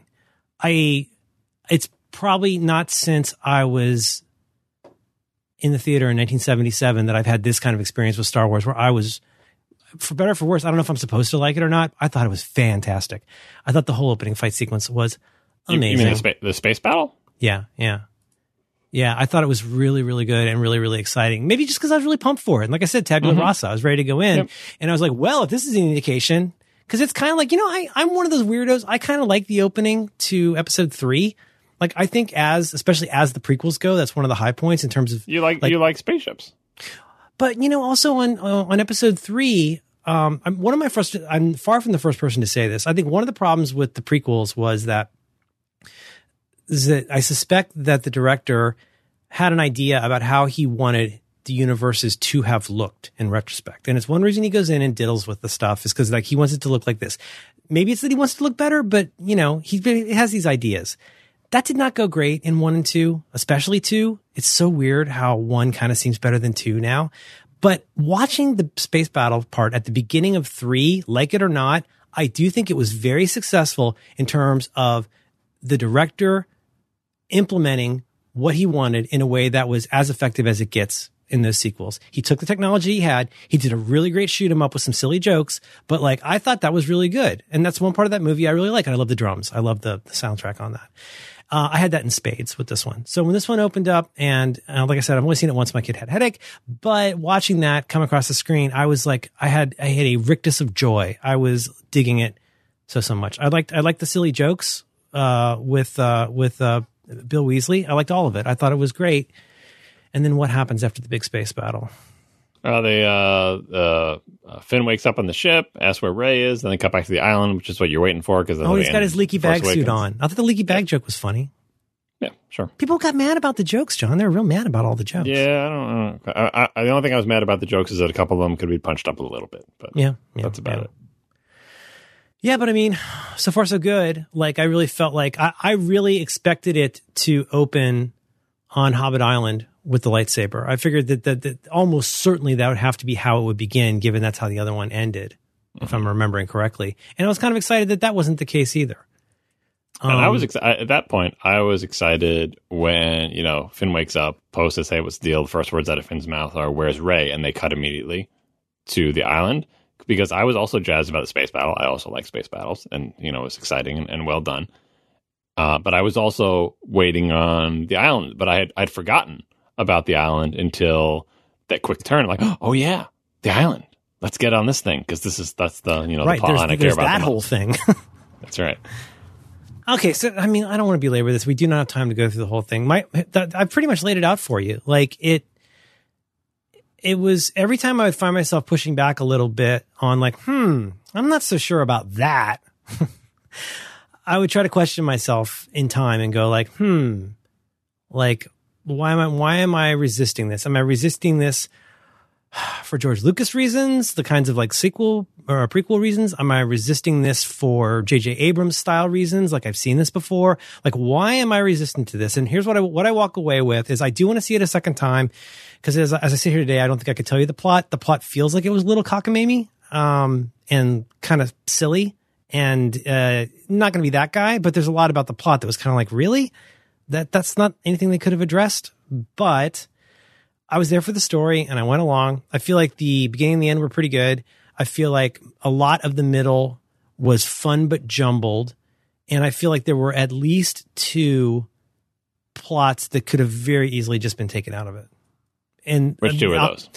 Well, I love Laura Dern, but I think a lot of what they did around her part of it um, felt deliberately in retrospect felt deliberately tricky and kind of a derail. Not not that I'm against what it ended up showing us, but the way it was implemented, I thought was really clunky. In, like- inartfully done. I guess so. And I now I'm afraid I'm going to make you mad by saying this, but I feel like the whole like she was so great and she has good stage presence, but all, she was kind of in a different movie for a lot of it. And then the whole like, oh, now we're we're going to turn Poe into this guy who's actually kind of a dumbass a little bit. Like I, I don't know about all of that. Like that just all seemed weird and like deliberately ha ha in a way a lot of the rest of the movie wasn't. Uh, with that said, the non reveal about Rey and Luke was great. And I give full thumbs up to the like, you're nobody thing. I thought that was incredible. Makes it all the more interesting for what comes next. It's, it's so it's so fun to hear people talk about that because like like I mean a lot of things in movies you people you'll watch it and you'll be like you, I assume everyone who watched it came away with the same thing I did and the parentage thing in this movie there is a class of people I don't know how big it is but you appear to be one of them who see that and be like oh thank God because I didn't want them to be like everyone's got to be that's a not, that's not entirely true. I, I, I want to rejoinder that, but go ahead. a Skywalker Kenobi right but but but the but bottom line is you're you're saying uh, you know I like that or I whatever sure, you're I'll, offering I'll, I'll say this. I sure wasn't mad that it was not a totally on the nose, I am your father. I'll, let me put it that way. all right but but Although I think it's Uh, still a lot of people, uh, you know, discuss that part of the movie at face value, and there's a whole other class of people who all they want to talk about is, did you believe that stuff about Rey's parents? Okay, well then you're getting to my rejoinder, which is I will not be at all surprised if it's revealed that it turns out in the next one that she actually is. Mm, yeah, and that, that gets into something that's much discussed in the various podcasts of like uh, uh, the battle of the directors in this trilogy, uh, real or imagined. They make it sound very amiable. Right, sure, but uh, this they're jerking us around with the story. like you know, one movie sets up seventy five things, the other movie knocks them all down, which is fine. Mm-hmm. That can be a device, but it also reads like you guys don't have your story straight. Uh, make up your mind. Don't make a whole movie building up who the parents are going to be It's like it's it like away. two dogs with a pair of socks. It's like I've got it now. You know. yeah, right. And but now it's going to go back to the JJ the third one, which is interesting. But uh, but I, I'm mostly with you, and we talk about that on the talk show a little bit too. Of like, I think on the talk show, all three of us coming from like, so that bit. Do you believe him? Because it is it is Kylo Ren saying this, and you got you know he's suspect in a lot of ways, and it's like, well, could be true. Either Uh, either way, it's better than being on the nose. Either way. Yeah, yeah, sure, definitely. But uh, but the thing is, you're not safe from that because if he was just 100 percent lying in the next movie, like, aha, just kidding, he was lying because he's evil, and the truth Mhm. is, you know, you're cloned from Luke Skywalker's hand or whatever. Like, so there's still room for it to be uh, uh, what is that a theory? that. That's a that's a extended universe thing. Sorry, sorry Oh, to reveal to you the horrors that are the extended universe, Oh my god, that's bananas. A- That's a real thing that happened multiple times in the extended universe. I Okay. never, I never read anything from the EU books, but I have heard a lot about them. Don't look into the, the EU is all non-canon anymore. Star Wars Yeah. Legends, don't worry about it. But but Ka- it is Ka- also Kathleen said a, so. Yeah. it is also a rich source of potential ideas for things that are canon, as seen in Star Wars Rebels, which apparently is playing a lot of weird mutated stuff that's sort of a uh, weird reflection of the EU. Um, but anyway, so yeah, there's that. That's one plot thread. So Haldo, Laura Dern, you're like maybe weird, not great. What's the second thread you would chuck? I don't think the Benicio del Toro thing made almost any sense. I don't. I mean, it was not a great use of him. It's just him doing this kind of thing that they that he does, and uh, I kept waiting to figure out what it was going to land on, and it it just didn't it didn't work for me. Like introducing him when they did, and then having it turn out the way it did, I'm missing something big because it really felt like a waste of time. Yep, you're not alone in uh, in both of these theories. Really, so far, they- how am I doing? I. I'm just like saying your your opinions are not outside the. Uh, I'm not going to say outside the mainstream because honestly, I still don't know quite what the mainstream is. But Right, right, the, the five hours of podcasting I've done, you will hear a lot of these same things. Okay, good. Well, and so here's one. Um, let me be potentially controversial. Uh, okay, well, let me, let me put it to you this way: Is there controversy about an apparent? How does one say? Uh, uh, uh, like what you can do with the force? Is that Yeah. something people are talking about? It's, it's, it's, it's been discussed. Okay, the Princess Leia thing is that something that's controversial? Mm-hmm. It certainly is. It certainly Um, is. I, I kind of loved it. I know I'm probably wrong, but I, I was kind of like, you know what? I, I think this is super weird. I mean, the whole like bringing her back to life thing was like, man, whatever. But the fact that she could be like a wizard floating through space was kind of cool. I don't know. I thought that was kind of cool.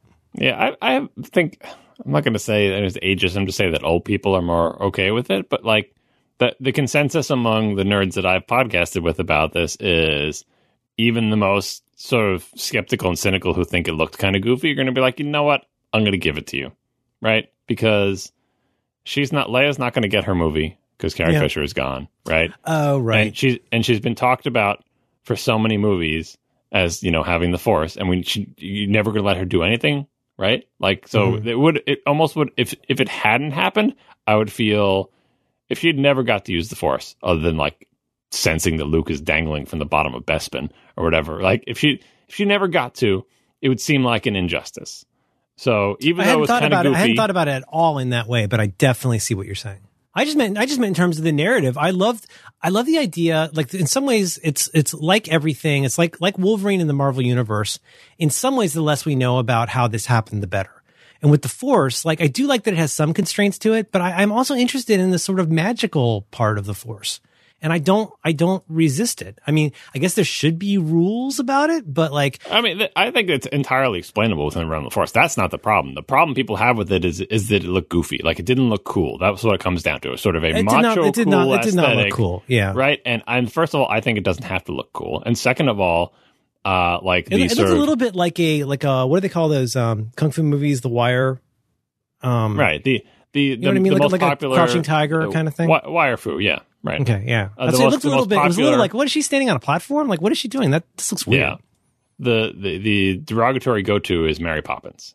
They look like Mary Okay. Poppins. And Yeah, once someone okay. says Yeah, that, you kind of and, and and by Mary Poppins, what they're saying is that it does not look cool, right? And I don't Mm-hmm. really care whether it looked cool Because she's not doing like a Superman I'm, stance I'm or something. In, I'm invested in Princess Leia and Carrie Fisher in equal measure.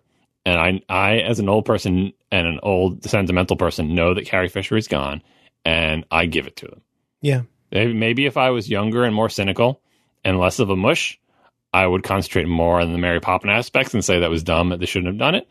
But I am old and sentimental, and so I say I acknowledge everything that people are saying about it, but I give it to her. Give it to them. I give, you know, go for it. With your permission, let's, uh, in the interest of time, let's jump to another really big beat related to this. I thought it was kind of, I thought it was kind of cool. Well, first of all, when Luke showed up, the whole cannon thing was stupid. That whole entire part of the story was like, there's so much about this that is stupid from a story The, the standpoint. whole what thing? Oh, the ending. Oh, we the brought a bit? special cannon and nobody can get out of this cave except all these different ways that we eventually found to get out of the cave. And it's like, just blow the thing up. Like, what are you doing? Like, it's just, it was, that was all so stupid. Blow stupid. the but- cannon up. well, no, but the whole like, oh, we brought in this very special small cannon to be able to open this door, like all seemed like you guys have so much firepower. Like, why are you, why are you bringing this, this little weird space howitzer into this? Yeah, that that works in that works in universe, It- right? it may, Well, but- but- esta- established that, that that you can have uh, installations that are resistant to conventional fire, and you need some kind of special weapon to get through. Okay, but no, this was this was I, I thought I was a real real smart cookie. I thought it was pretty cool. Oh, check it out! Look who showed up, hmm and he's there, and he's a baller. And I, I didn't I didn't say anything. I kind of wanted credit for noticing this. I think what what I might have said to my daughter was his hair looks weird, and but I do remember thinking just, it isn't just for Jedi. It's just for I men. remember- for Jedi. I do remember thinking, "Oh wow, bad continuity," or or it's the guy from the monorail episode of The Simpsons, where it's like, "I'm sorry, I stopped to get a haircut." hmm I was like, "Um, his hair's darker and shorter, lame. That's not what he looks like." And then there was the reveal, and I was like, "Oh no, he's projecting himself as as uh, Rilo Kiley would remember him, right?" hmm And then I was like, you know what? That's kind of cool. And the whole like now this explains the getting blasted part and Yeah, exactly. Because, the, mad. because during the getting blasted part, it's like, all right, but yeah, like, you're not is this- fireproof. there, it's you know, it's there for comical effect with the whole "you think you got him" right. So it's Yeah. clear that the movie is on the same page as us. That this is this is comically ridiculous. But then you're like, he's got some kind of force power. That's crazy. but but seriously, and it's like. Well, maybe like he's super strong, and, and you're trying to convince yourself that it's okay. And it's like, oh, thank God, the movie says he, will- you know, it explains Yes. it in a way that, that oh, it makes sense now. It totally makes sense. Uh, there are But other I- tells I- too, obviously. but I yeah, but no, but then Did I was like, so, okay. we're- so at what point did you realize he was not there? Oh, I think it was a point when it was after the huge barrage. hmm He walks out of the smoke, and you can very much expect that he'll be walking out of there. Like that's why is the camera still there? Mhm. Um, what happens after that? Was there like a reverse br- shot? he like a- brushes off his shoulder, and oh, he does the uh, flick, right? And then Ky- Kylo Ren is there with with the it goes down with the lightsaber, and he's having a lightsaber battle with him, like one on one. right. And there's a lot of like running at each other, anime style, and doing slices, and they miss each other, and he dodges, and blah blah blah. And then eventually, Kylo Ren does one big attack that they show again with anime style cutting of like indirectly showing. Uh, and the idea is that he just sliced Luke in half. Right. And then he turns back to look at Luke, and we expect to see Luke tumble into pieces, but he doesn't. He just stands there.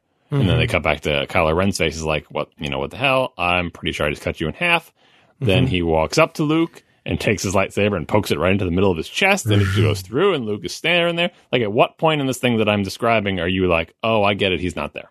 I feel like I'm. I feel like I'm getting a strong feeling. It was some point after the explosion. I, you know, I don't exactly remember, but I do remember eventually thinking, "Oh, there's some shenanigans here." I do remember thinking that.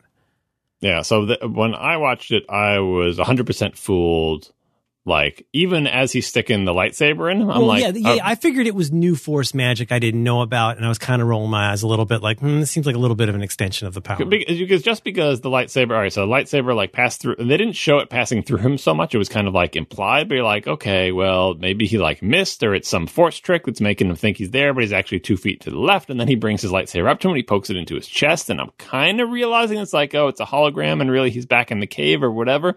And honestly, it did not actually land for me 100% until they showed him levitating, you know, in the lotus position which back on the was island So cool. I like that so the- much. the the- and so that's the best way. I love when that happens in the movie. That the movie actually does fool me 100%. And Mhm. I got the full force of the reveal at the moment the movie wants me to. As I'm leading up to it, I would have got to it, you know, a millisecond later, but I get to see the thing. And then it's like, he's, he's on the, he's not on this planet. He's not, he's on the island still. He didn't even leave the island. He doesn't want to travel anywhere. You don't have to pull his damn X-Wing out of the water. It's hard work. Yeah. Uh, he's still on the island, and I thought that was a great reveal. And then that, that Loved it. reveal ripples backwards and explains all the other ridiculous parts that your brain no longer has to justify. Um, and I thought that was great. Um, but but there are lots of things to to reveal. why, why did he? Why did he disappear? Uh, it's the whole you know. Well, this is the thing. They Is tried he, is he to a as Force I, ghost now? Uh, as I just as I tried to explain it in the other things earlier in the the Last Jedi, they tried to establish the the rules of this new power. That doing it is really hard and takes a lot out of you, and that if like Rey or even Kylo Ren were to try it, it would kill them. Like the projecting yourself over long distances is a really hard thing to do, and it takes so much out of you that it can kill you. If you watch it a second time, you can see how they clumsily tried to convey that. And they didn't do a great job of conveying it. So that later, in like training sequences? yeah, like when they're when they're, they're force timing with each other, uh, with uh, Kylo and Rey. Oh, of course. I'm sorry. Force Right, and- timing. That's and- good. It's uh, yeah, uh, I, I, it's not original, but when I first said it, it, it was original to me. Like I'm sure a million people said it before. Anyway, um, Yeah. they try to establish that that's a thing that can kill you, right? Uh, so when he does it like across the galaxy for like a ridiculous period of time, we're we're the audience is meant to understand that the amount of effort required to do this would kill a normal person, and the fact they show Luke like he's he's trying really hard. He's not just like serenely floating there. He's concentrating as hard as he possibly can. So the audience should understand at that point that what he has done by projecting himself across this long distance for such a long period of time would have long since killed any ordinary person. The only reason Luke is still alive is because he's really strong with the Force, but it's basically Okay. taken everything out of him. So he's going to die. And then he does the death the same way Yoda did, the same way Obi Wan did, in the same way, well, Qui Gon didn't do it this way. But anyway, he fades away, just like Yoda and Obi Wan, because that's the thing he knows how to do. Presumably because Qui Gon taught Yoda, and Yoda taught Obi Wan, and Obi Wan taught him. And I don't know, I don't know how they explain him knowing how to do this, uh, because according to the canon, it was something that Qui Gon discovered after he was dead. So Is that it the wouldn't be second in one? those. Uh, the the the Qui Gon discovering how to commune after death is like I think it's in Revenge of the Sith or some crap. It's it's poorly explained. Liam Neeson doesn't even a feature to explain it, but it, it's terrible. Anyway, But isn't there some um, point where somebody says to Anakin, "Oh, good news"? I feel like somebody says to him, "Oh, good news! He's figured out how to become a Force ghost." Yeah, yeah, yeah. That's, that's what Yoda says to him, and I think it's in Revenge of the Sith or something like Okay, that. But all it's like it's so ham-fistedly done, and it's difficult to explain how Luke knows how to do it. even for the Force. Right, but but we understand because Obi Wan did it and Yoda did it. Seeing Luke do it isn't isn't a big deal. So he fades away just like that, which presumes he's on slate to be a potential Force ghost because he died in that Force ghosty way. So that's what happened to him. He made this incredibly Herculean effort that was basically enough to kill him, but rather than dying like a regular person, he died like Obi Wan and Yoda, which is fading away and leaving your, leaving your ropes behind as you continue off naked into the realm of Force ghosts which is a good way for Luke to go. Like uh, many many people have said that they would have been upset if Luke died in violence, as Han did. Right? This seems like that a more a more appropriate end for a Jedi Master. Mm-hmm. Yeah, I was in on all of that. I like the magic stuff. So yeah, I don't know. Um, I liked it, but the middle was such a muddle for me. Will, will you give me a reveal now on some of the things you said? Yeah, so the, I think the uh, the movie structurally is kind of a big shambling mess. There are so many interesting, good scenes and amazing shots and great moments, but there are a lot of characters in this movie, and there's a lot of story, and they are they just don't hold together in, into a cohesive whole. And a lot a lot of the things that this movie fails to do have nothing to do with Star Wars and just everything to do with like basic storytelling and movie making where there's just there's just too many moving parts and I think they either should have cut some of them or figured out how to get them together better uh, and you know a lot of people don't like the sequence on the the Monaco planet the Canto Bight thing I was going to ask you about that. What did you think about the Zoo Planet? with Finn and Rose. I, I don't think it was well done. If I would either cut that entire thread, or if you want to have that same message in the movie, which I, honestly, at this point, when I see a movie like this, I'm like, I would have said, you know, in the script writing phase, simplify. Um, I know you want to say all the things that you want to say. Is it is it because it's important to introduce the kids? Mm, It seems like it's important to Rian Johnson, certainly because he ends the movie on it, right? But I feel Uh, it like was, it felt have- like it felt felt like a bit of a non sequitur. I mean, of course, I was excited because I knew it was the end of a Star Wars movie and he's looking at the sky and stuff. But it seemed like a non sequitur. I'm like, okay, so this is going to be the next Anakin style little hero. Yeah, I mean, there's just, there's just too much to introduce in this movie. Like too many too many threads, and and I don't think you're doing them justice. Do you want to talk about the wider war and people getting rich off the conflict? Do you want to talk about sparking hope and uh, the rebellion across the galaxy? Do you want to talk about Rey and uh, and Kylo Ren? Do you want to introduce a bunch of new characters and have them have backstories that you care about? Do you want to teach Poe to be a good leader? Do you want to uh, give uh, you know Leia an important arc? It's like you have too many characters and too many arcs that you like. This script as written is not doing them justice. So pick your favorites and decide. I'm going to give up on the notion of telling the audience about the wider conflict and arms dealers. Like you don't get to have that in the movie anymore, except maybe as a drop tint. You don't get an entire story thread about it because it will give you more time to concentrate on fewer threads. And honestly, I would have been happy with only the Kylo and Rey story with a much less important B plot, and that's it. And this thing had like an A, B, a C, and D plot, and it wanted to do Yeah. all of them.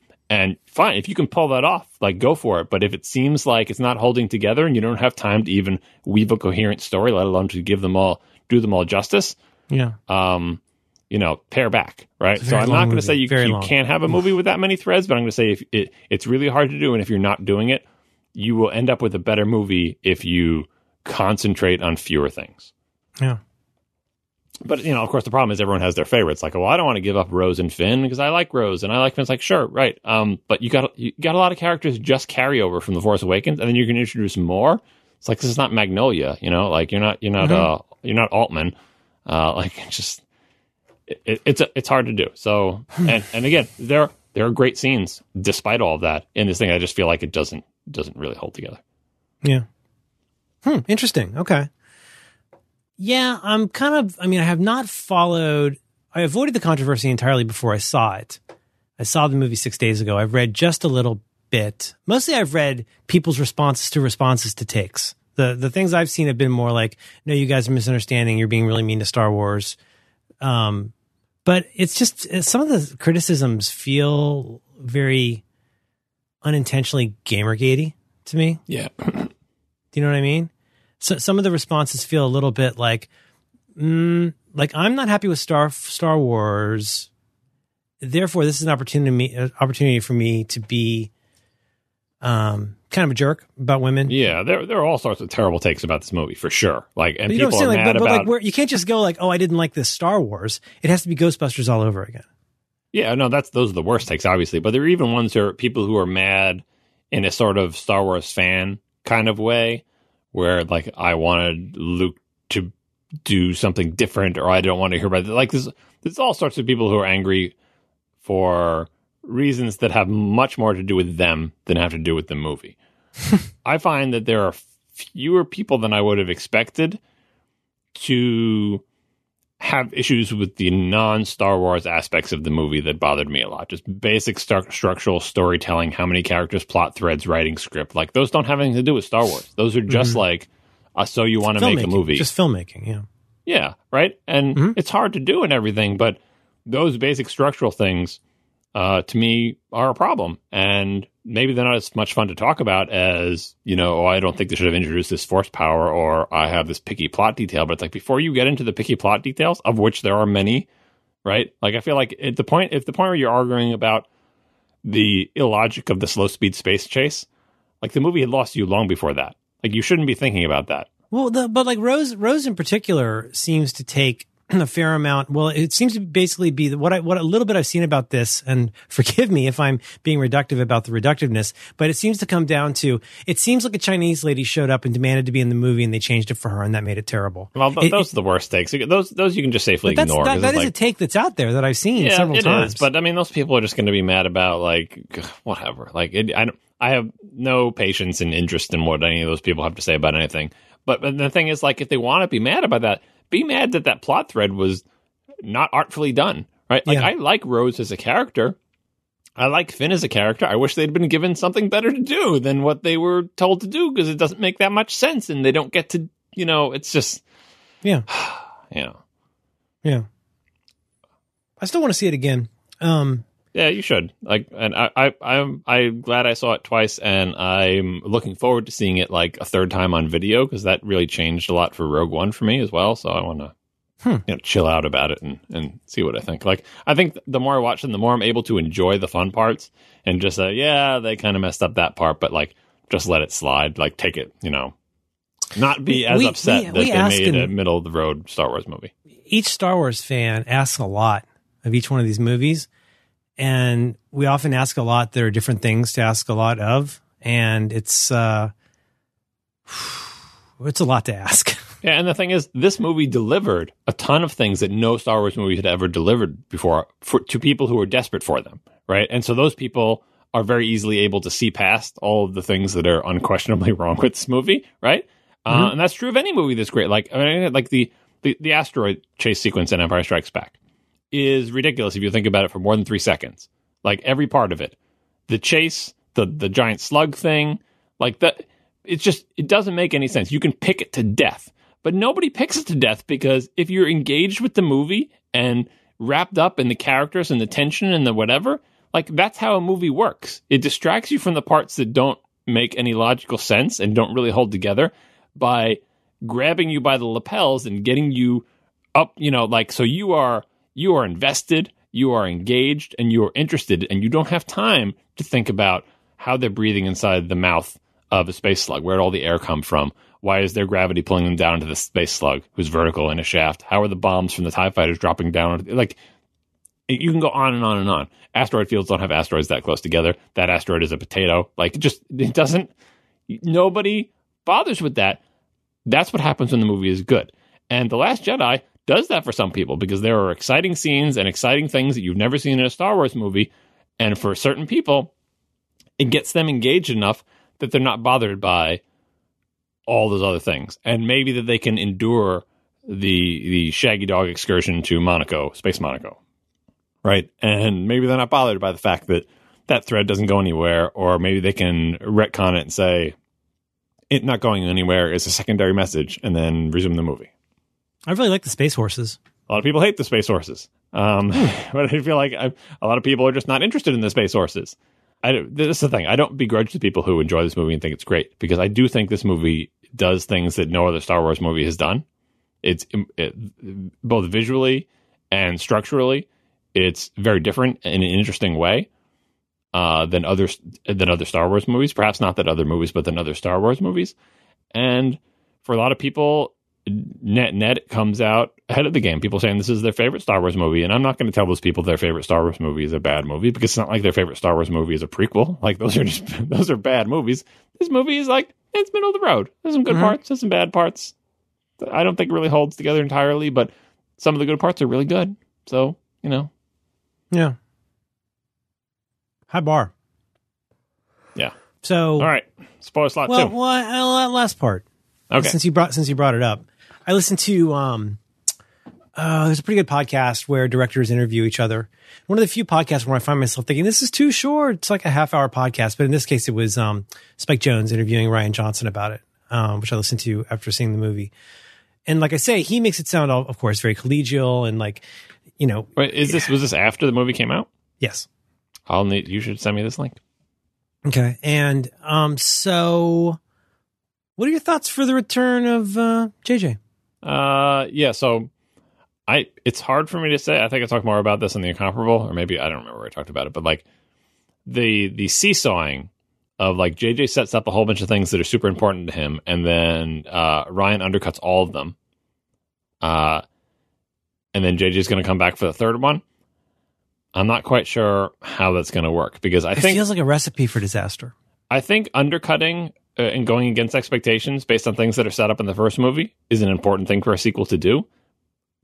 But I think if you do, if you undercut like everything that was set up, it reads more as a disagreement about the fundamental direction of the trilogy. Mm-hmm. And I don't know what the real story is, but like in a good way, the third one you can go in any direction in this because like anything goes at this point, right? Because it's not mm-hmm. as if these the second one followed on from the first one. You kind of see where the arc is going because just like now it's like, oh, where the hell are you going with this? Right? The only thing you can say is like I said, they're sparking the rebellion, and presumably in the third movie, the rebellion has been sparked, and it's more than just like the people hanging out in the Falcon, right? Mm-hmm. But beyond that, almost anything goes, and so that's kind of exciting that there's an unknown. But on the other hand, the traditional Star Wars trilogy thing is to have an arc that seems like it's leading somewhere. So even though Jedi was very different from A New Hope. Uh, not Jedi. Uh, Empire was very different from A New Hope, and did a lot of things that subverted expectations. It still pulled that thread along mm-hmm. in an arc that it, it evolved the story, and there's more complex things to it. But you still see like there, you, there's the confrontation that happens in Jedi is clearly telegraphed by like the rebels and the Empire. They're going to get it on, and by the way, Luke and Vader that's going to come to a head because mm-hmm. that was, you know, in the first movie, Luke and Vader find whatever. It's not that personal. The second movie, now it's personal, right? And the third movie pays that off. Like you're going to see Luke and Vader, and they're going to be at each other, and you know, and it's going to be different like than it was in Empire, and and Jedi pays that off, right? In this movie, I mean, I suppose Kylo and Ren are going to see each other again, but like it's not even clear what their relationship is at this point, right? It's like Yeah. it's complicated in Facebook. I, I right? Don't, like, I don't, know, I don't, the- I don't, I just, I think I just don't get where the franchise is going with his character. It I- I feels, mean, it can- that's it the thing, feels it like it go- feels like this, that like they've been reading that emo, uh, Rilo E- feed e- or something. E- yeah, e- e- emo Kylo Ren. Yeah, Yeah. I, I can never remember his name because he sounds like a band that I like. But I know, um, sometimes I play it up for fun. But no, I, I- but like in this one, I, I'm just like, what, what am I to make of this character? Um, I, I mean, maybe I'm supposed to have, you know, conflicting feelings about it, but I just feel like I, I love the actor. I just, I don't get where they've been going with him the whole time. It's just, eh, the, be- the best case I can figure out is he really is just a sullen teen who's not very interesting. And I, I keep, I, I- keep, so I keep looking for something that tells me he's actually super fascinating, but no, he's just, just kind of another turd. uh, I mean, I have some theories about him that you will hear on the other podcast, and I don't want to go into. I don't know if I can do Uh, five hours, but you know, I'll do what I can. Yeah, you, you'll make it through. It'll be all right. Hmm. Um, but the interesting thing about where they're going to go now is it like it could go in almost any direction, right? They, they haven't. I mean, don't you think it's going to have to go to like reconciling that he turns out to be a good guy? No, I don't think it has to go there at all. Absolutely do not think it has to go there. Okay. Uh, I think he uh, can prove He'll to have a be big showdown vi- with Ren. he can prove to be a villain through and through. He can have an opportunity redemp- redemption and I'm- fail I said to Ren. grasp I it. meant Rey. God damn it. A big showdown with Rey. I'm sorry. Yeah, I mean that, the two of them seem like that's they're they're headed for each other, but in not in a way like where uh where Rey is now hell bent on redeeming him because I don't see that right. Not in a way where they're hell bent on killing each other because I'm not sure about that either. Right, like it can go in a lot of different directions, and I don't think it's a sure thing at all that there is any redemption in store in store for Kylo Ren. All right. Thank you for giving me the opportunity to discuss it. Thank you for no, sharing it. big- I, I thought it was super interesting to hear your opinions without hearing the million podcasts that have been done about this. Um, well, thank you. It was nice to be able to share. And I, you know what? What came out of it is I think I really like Alamo Drafthouse. Yeah, well, just now you know, you know, uh, show there. up earlier Did- well, because they don't have have- trailers. Is that why it got, it caught you off guard? Oh well, first of all, I was just really. I mean, like I, I, I loved the whole like seating arrangement. I love the bespoke. For uh, uh, so, did you see it at an Alamo Drafthouse? I've never been to one. I don't. Okay, this is my first time, but they had this whole. They were playing like tons of like hilarious, like um, knockoff commercials from other countries in the 1970s of Star Wars. They played lots of like TV parodies, Donnie and Marie. Like somebody put some time into putting together this reel of hilarious, weird Star Wars stuff. They did bad lip reading.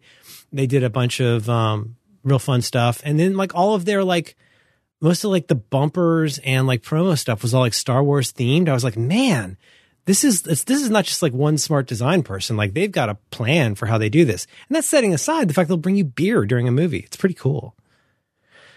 And here's your homework for next time: watch the Amazon Prime Video show Patriot. Yeah, it's hard to describe. It's a You little bit. It's Oh, a little bit dark, dear. Oh, I want to hear dark. what you think. and it's hard to describe. It's very Uh, hard to but, describe. uh, as you suggested to me, if you watch the first episode and you feel like this is not my kind of show, you're probably right. But Yep. if you watch the first episode, episode and are intrigued, can I can I quote can I quote you? Sure, I think your quote was, "Wow, that sure was a thing." it sure it surely was, It surely was a thing. And, and at that point, like I wasn't entirely I sure was- whether I liked it or not, yeah. right? But I did watch the next one, and Okay, then the next right. one, and then the next one, and then the next one. And so I guess the jury, you know, based on what I have done, the answer is yes, I did enjoy it. All right, enough said. Uh you know what? You cheered me up. I feel better. Now I'll just go look at Twitter and see if we're still alive. You got any updates? Are we are we, are we still okay?